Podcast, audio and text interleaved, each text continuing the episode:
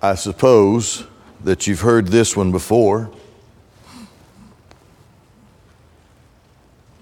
There we go. Pilot error. I had it in the wrong position. You reap what you sow. If I had a nickel for every time I heard that right before I was whipped, I'd have enough to retire. So, would you open God's precious holy word to Galatians 6?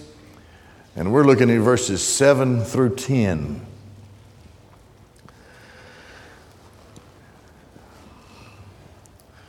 The study of astrophysics is fascinating. I'm not, I'm not an astrophysicist, but I can read enough to know when I get confused and then stop right there.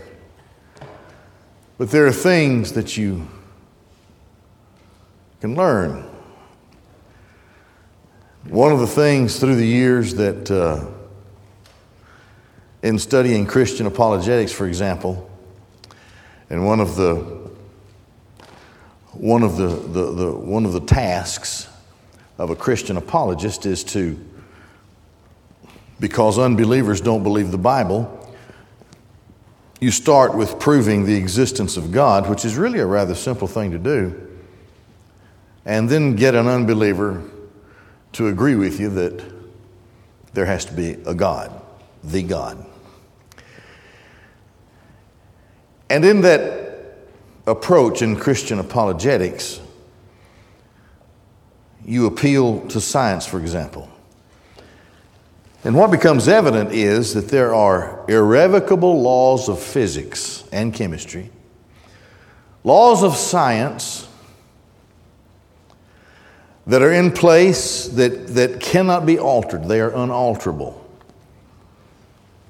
These laws have, have, through study, have revealed and through research, have made us to understand that in the macrocosm of things in the universe, these laws teach us that measurements and speeds uh, velocities, whatever, are exact.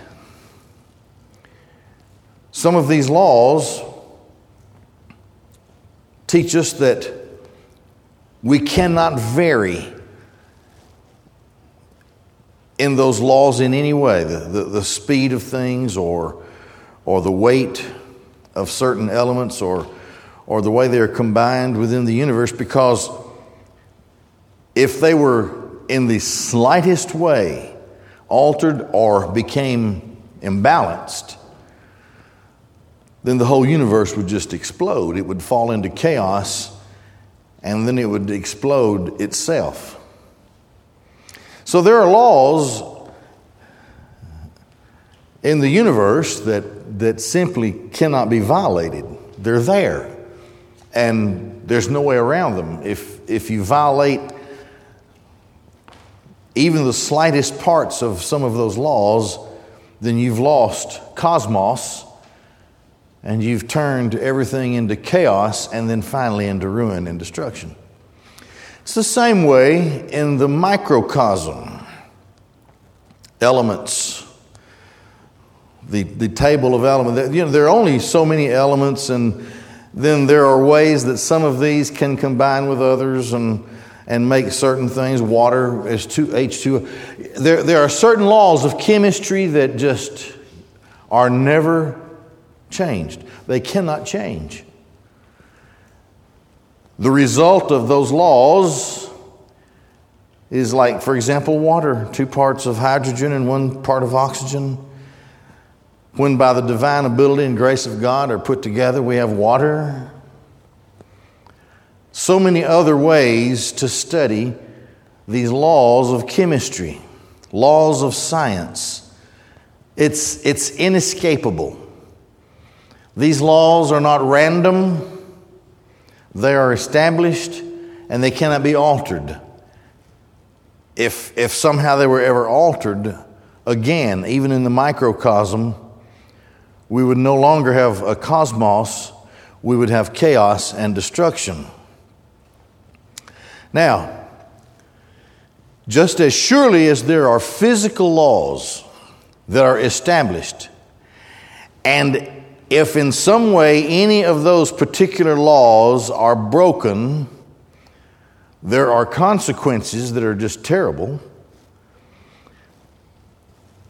It also applies that spiritual laws have been established. And if you violate these spiritual laws, there will be consequences. One of those laws that God has established is found here in Galatians chapter 6. You reap what you sow. So let's look at this passage of Scripture, and we're going to think about a few things here as we look at these slides. Galatians 6, beginning of verse 7. Do not be misled. Now, the whole of Paul's letter to the Galatians is dealing with the serious error of trying to apply a false gospel within the church, namely, a gospel that requires works from us before salvation from Christ can be applied. Works from us if salvation from Christ is to continue. Well, it's a terrible thing. You must submit to this before you can enjoy the benefits of salvation in Christ. You must continue in this if you are to continue in the benefits of the salvation that Christ brings. Well, that's a false gospel. Paul writes to the Galatians and teaches them that there is only one gospel. He's not teaching them, he's reminding them because he was there when this early group of Christians were saved. Now, the Judaizers, to remind you, have come in and they're teaching that you can't just be saved by grace. There are things you have to do and things you have to continue to do. You have to, you have to become a Jew before you can become a Christian. Now, that was the teaching, and of course, Paul is, is uh, vehemently rejecting this false gospel. And we've followed that for all of this time so that it's brought us here in chapter 6 and verse 7. So he reminds the Galatians do not be misled. Your translation may say deceived. Wherein is the deception that he speaks of? Well, it's the deception that you have to work in the flesh as a Christian to be a Christian. When the truth is,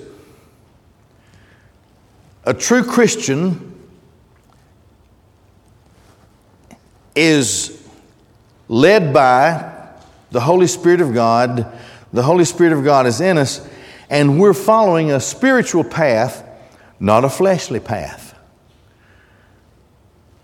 To think that I had to do something, whether within the law of Moses or outside the law of Moses, some, some policy I had to follow or behavior that I, that I had to uh, perform, to think that that was essential to my salvation is for me to be deceived, is for me to be misled. Now, Paul is coming in for a landing here in Galatians, uh, and we're, we're well into the last chapter. So, number one, don't be misled. We have a simple weapon that protects us from deception, and that weapon is the Word of God. We are so blessed in these last days, especially since the time of the last apostle We are so blessed to have the completed canon of Scripture.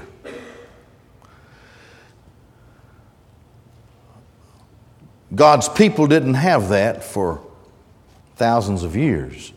They had part of God's Word as it was being given to man, line upon line, precept upon precept. And each of those generations had what God intended for them to have at their point in time.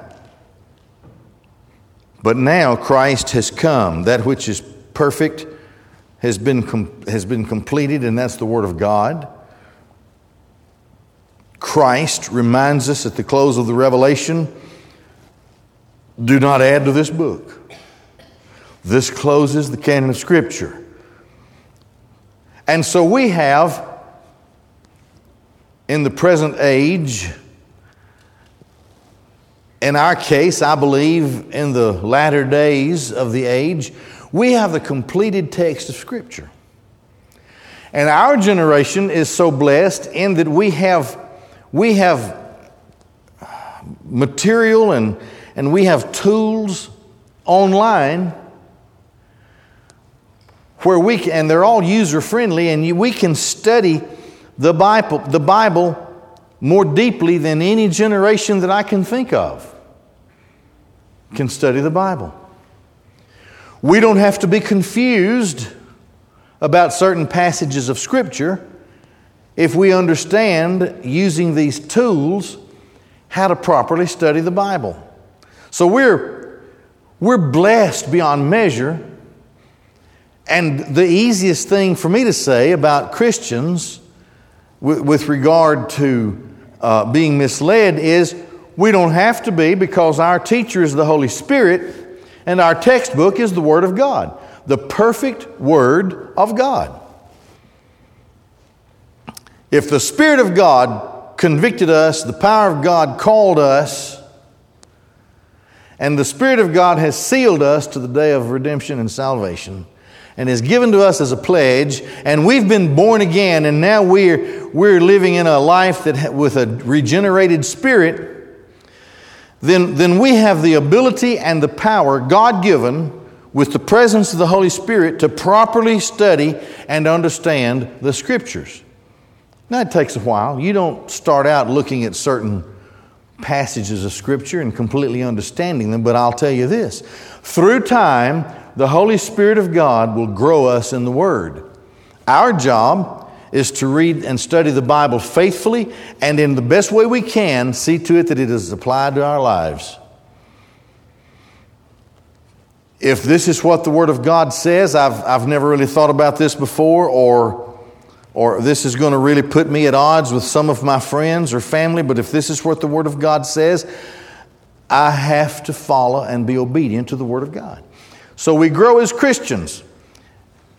If we are serious students of the Word of God, then it would be very difficult for us to be misled. Now, in the case of the Galatians, apparently these Judaizers were very powerful and persuasive men. It was their job back in the days of the Apostle Paul to follow him wherever he went so that they could bring in their Judaizing confusion to the church after Paul had left. I've spoken to this before, but there's one thing that Christ really bragged on with regard to the church at Ephesus in the Revelation chapter 2. Christ said to the Ephesians, this is good, he said. You've been good in this regard. You have tested those who claim to be apostles, and you found them to be false. Christ commended them for that. To another, to another of the seven churches, he commends them for guarding. The Greek word means to guard, like a like a sentinel guards his post or whatever. It may be translated in some translations, keep the Word of God, but it means that you've kept it to the point that you fiercely, you fiercely guarded it. You're not going to let anybody attack the Word of God. You're not going to let it affect you in your Christianity.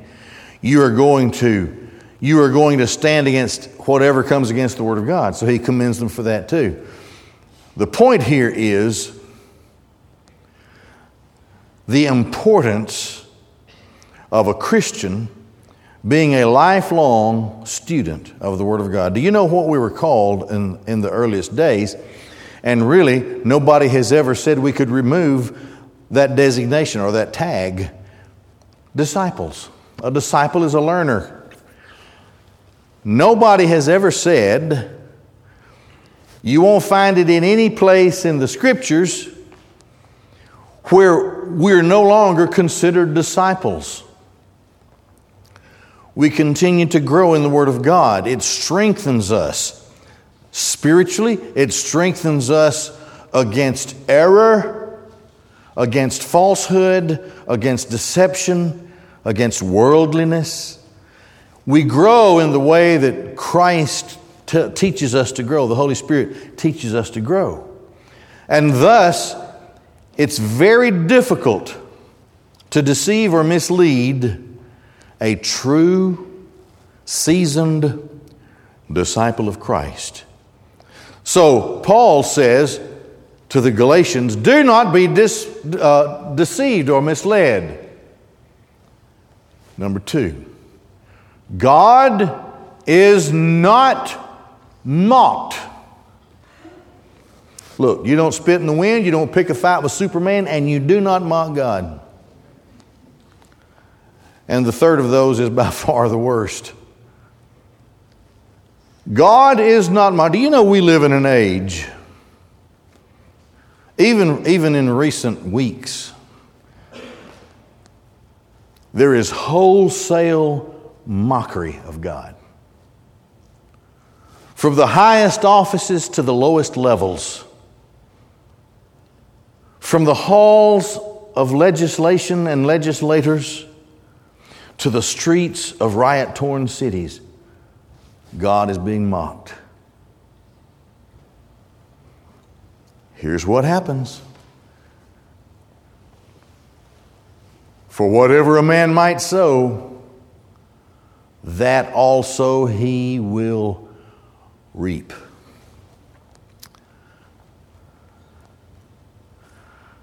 They are sowing to the wind destruction, they will reap the whirlwind.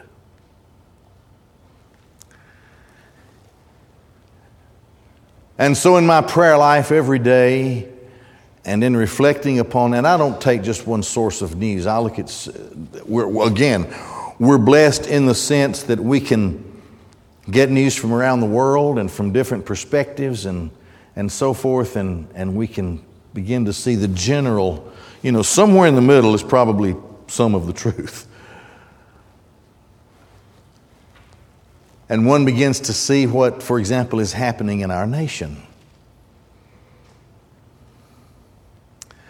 And people have been too silent too long. And so, what begins in my lifetime with uh, the rejection of prayer in school, and then it just moves from there to where a person can invent behaviors or personalities.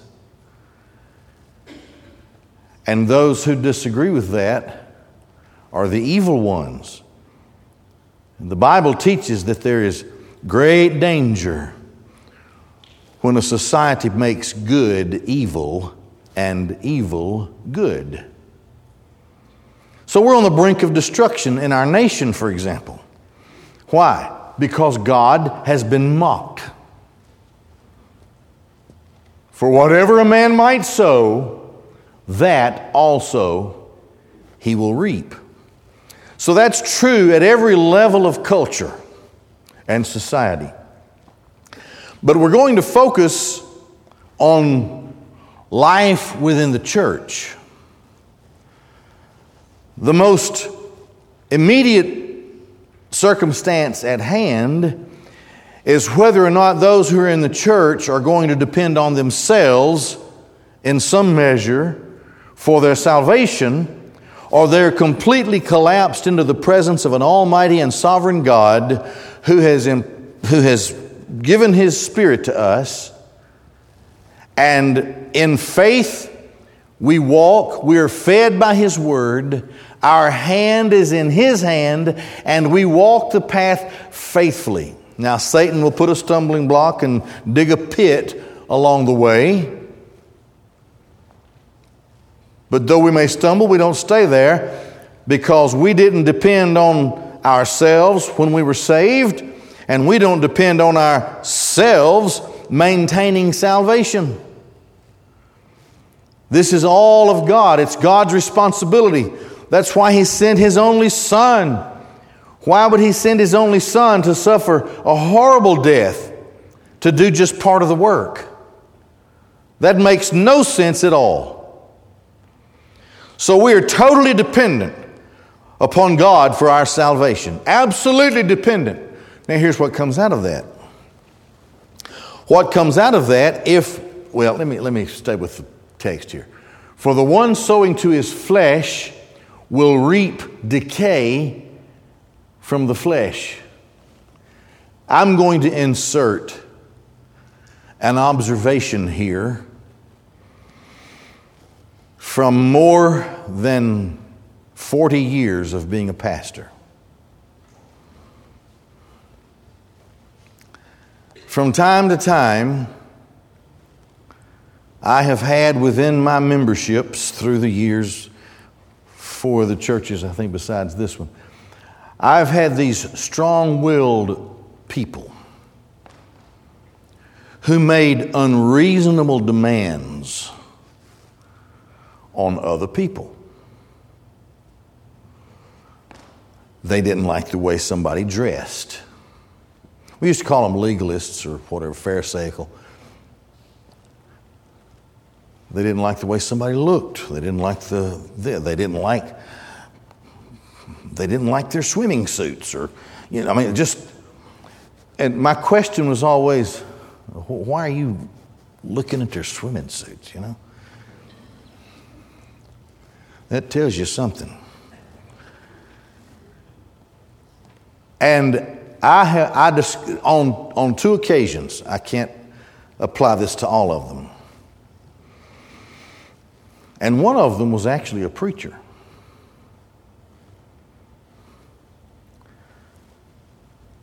They were discovered, these two particular people, over a period of many years, they were discovered having dark, sinful secrets, terrible things that they were performing in their lives. In the case of the preacher, um, it, was, it was sexual misdeeds and behavior. And they're the ones who who would impose these self defined rules of morality and behavior on other people. And when I read Galatians, I realize that they were sowing to the flesh. Oh, that person can't be a Christian to dress like that. Oh, that person can't be a Christian to do this or do that. So you have this person who deceives himself And he thinks that in requiring, requiring these rules of whatever upon others, by imposing them upon others, he would be thought of himself as clean and pure, whatever, however he may define that. Until the decay of his flesh was exposed. Now, I think this is what Paul is saying. The Judaizers have come in and they've told you you have to you have to be this way, you have to do these things, and you have to submit to these behaviors and impositions and so forth. And you, you have to do the things that the flesh can do for your salvation. Now, that would not have affected so much this particular generation of Galatians, but if some of these Galatians gave themselves over to the imposition of deeds of the flesh, teaching them as part of the gospel of Jesus Christ, the next generation would be completely immersed in the works of the flesh, and there is only one thing that can result from the works of the flesh if that's what you depend on, and that's decay. It's easy for Satan to manipulate the person who depends on his flesh to save him and keep him saved. Behavior, action, deeds, whatever. However, the one sowing to the Spirit from the Spirit will reap eternal life. Now, look how it's said. You cannot give yourself eternal life. The Spirit gives eternal life. If you sow to the flesh, you will from the flesh reap decay and ruin. But if you sow to the Spirit, from the Spirit will reap eternal life. Now, I want to go back to Galatians 5. You remember this? Verse 19. Evident now are the works of the flesh sexual immorality, impurity, sensuality, idolatry, sorcery, enmity, strife, jealousy, outbursts of anger, contentions, dissensions, factions, envyings, drunkenness, carousing, and things like these. So there would have been Galatian believers, church members, who were beginning to buy into this Judaizing, and they became contentious unloving, angry, divisive. Because the thing they thought would save them has turned back on them and brought its ruin. But the fruit of the Spirit is love, joy, peace, patience, kindness, goodness, faithfulness, gentleness, self control. So, those who are sowing to the flesh are obvious. Those who are sowing to the Spirit are obvious because the works of the flesh finally give birth to what the flesh is all about in the first place. The flesh is cursed. We are depraved. There's nothing good in us, not a single thing, unless and until we are regenerated, we're saved, we're born again, and then the Spirit takes up residence in our lives, and we have a new teacher. We have life and not death. We have light and not darkness. And we depend completely upon the Lord every day, every minute, and not upon ourselves. A person gets into a lot of trouble when, in the spiritual matters of salvation, he depends upon himself in any way, in any way at all. Now, finally, the fifth thing we should not grow weary in well doing. Now, what did he just? He had just said the Spirit reaps eternal life. So, the next thought is well doing. Now, the well doing, fruit of the Spirit. Those who are working the flesh can do all kinds of bragging and so forth. You know, I've just never been a numbers guy. If all I did was brag on how many we baptized and how many we had in Sunday school, then it would sound like it was something that I did. Good heavens. That's a work of the flesh, you see. And then when you begin, I'll tell you why too, in 40 something years, you know, I, the Apostle Paul said, I have learned how to be both, uh, how, to, how to be abased and how to abound. And whatsoever state I'm in, therewith to be content. I've been there when the church was just exploding and we were leading in baptism. I've been there when we were losing them too. And they were walking away. And here's the point if I took all the credit for the good times, I'd have to take credit for the bad times as well. It's all a thing of God, you see. It's all a thing of God. Now, even when God may be purging the local church or dealing with the church in certain ways where He wants to rearrange church memberships, there are some people who are needed at other churches. I've come to understand that. And, there, and then we have needs, and God moves people in here where we have needs and can fulfill the mission that we have as a local body of believers in this place where God has put us in our Jerusalem. I've come to understand that. Now, in those times where a pastor get on his face before God and say, God, why are they, why are they leaving? I've, I've taken a bath before every service and, and wore, wore, I've worn clean clothes and, and I've just preached the Bible, you know. Well, it's because God is at work and He's up to something. Still the fruit of the Spirit there in the congregation. Bless God. Never be fatigued in well doing. For in due time, not giving up, we will reap a harvest. Pat is in the nursery. But she could stand up and give a testimony to the letters of resignation I have written over the years in frustration and anger. And here's what my daddy taught me he said, Don't ever make a life changing move until you've slept on it. He taught me that as the manager of our clothing business because it seemed to me that a certain person needed to be, needed to be fired. He said, You'll do what you want to do. I'll stand by you.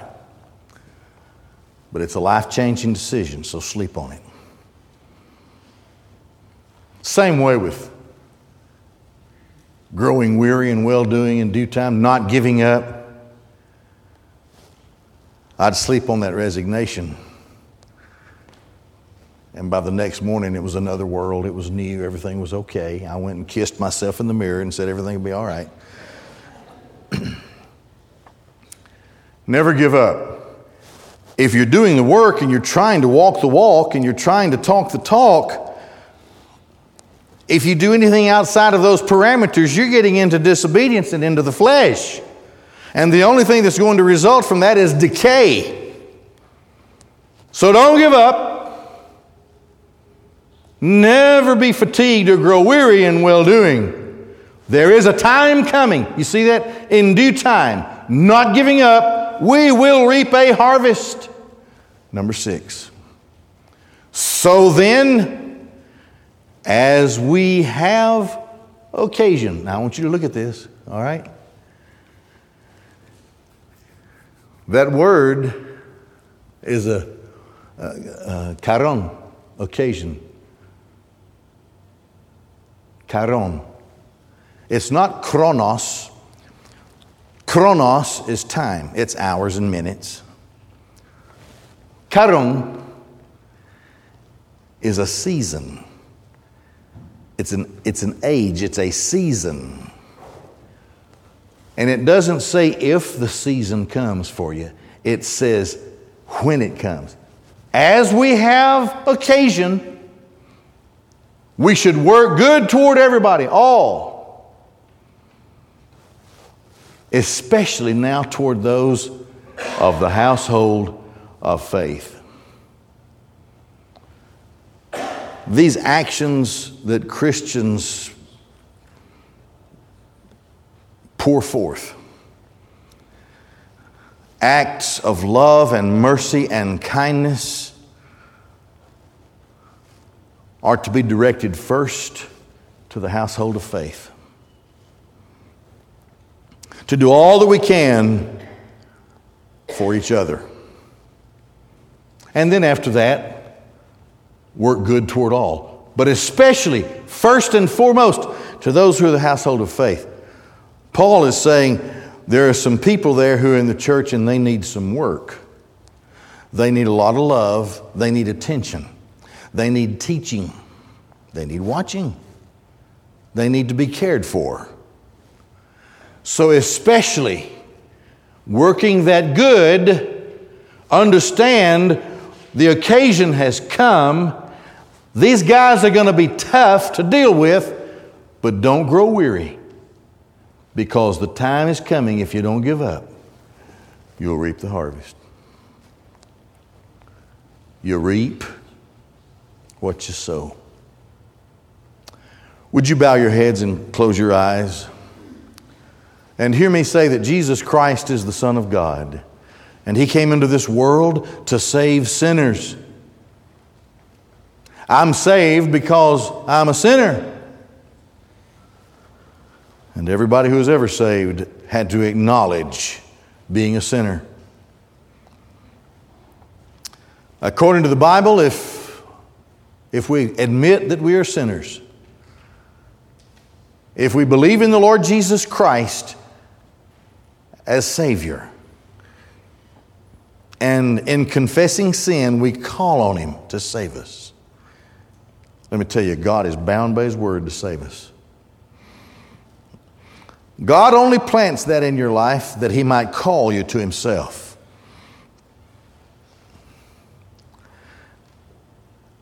On your way out, you'll see that there are two rooms just across the hall where deacons and their wives are ready to pray with you and to reveal to you from the Word of God the wonders of salvation. Now, after we're saved, we should be obedient to the Lord's command of baptism. Maybe you've been saved but never baptized. They will teach you, according to the Word of God, the importance of baptism, and we'll take care of that. Finally, it is right for people to belong together in a family, to be both stakeholders and stockholders in the faith together. Maybe you're seeking membership by the guidance of God in Shiloh. They are prepared to lead you into that as well and take care of all the details if that's what God wants in your life. So, as we leave this place, understand that our invitation is given and that you would speak to our deacons and their wives on your way out in those rooms if that's how God would speak to your heart today. Let's pray. Father, we marvel at your word. We thank you for it.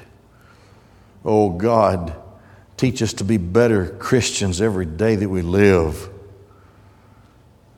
Fill us with your Spirit and pour forth your Spirit that you might bring forth divine fruit. Help us to understand that we're to walk in the way of Christ, and it is Christ in us who does these things. So teach us to walk humbly and gratefully now, Lord, as we go from this place, we're especially mindful of those who are sick in our congregation, those who are bereaved, have lost loved ones. We pray for them. We pray that your Holy Spirit will comfort them. We pray that the mighty power of the great physician will heal them as only you can do. And help us, O oh God, to show others the way to Christ. Fill us with your love. In Jesus' name, amen. God bless you. Thank you for being here. You're dismissed.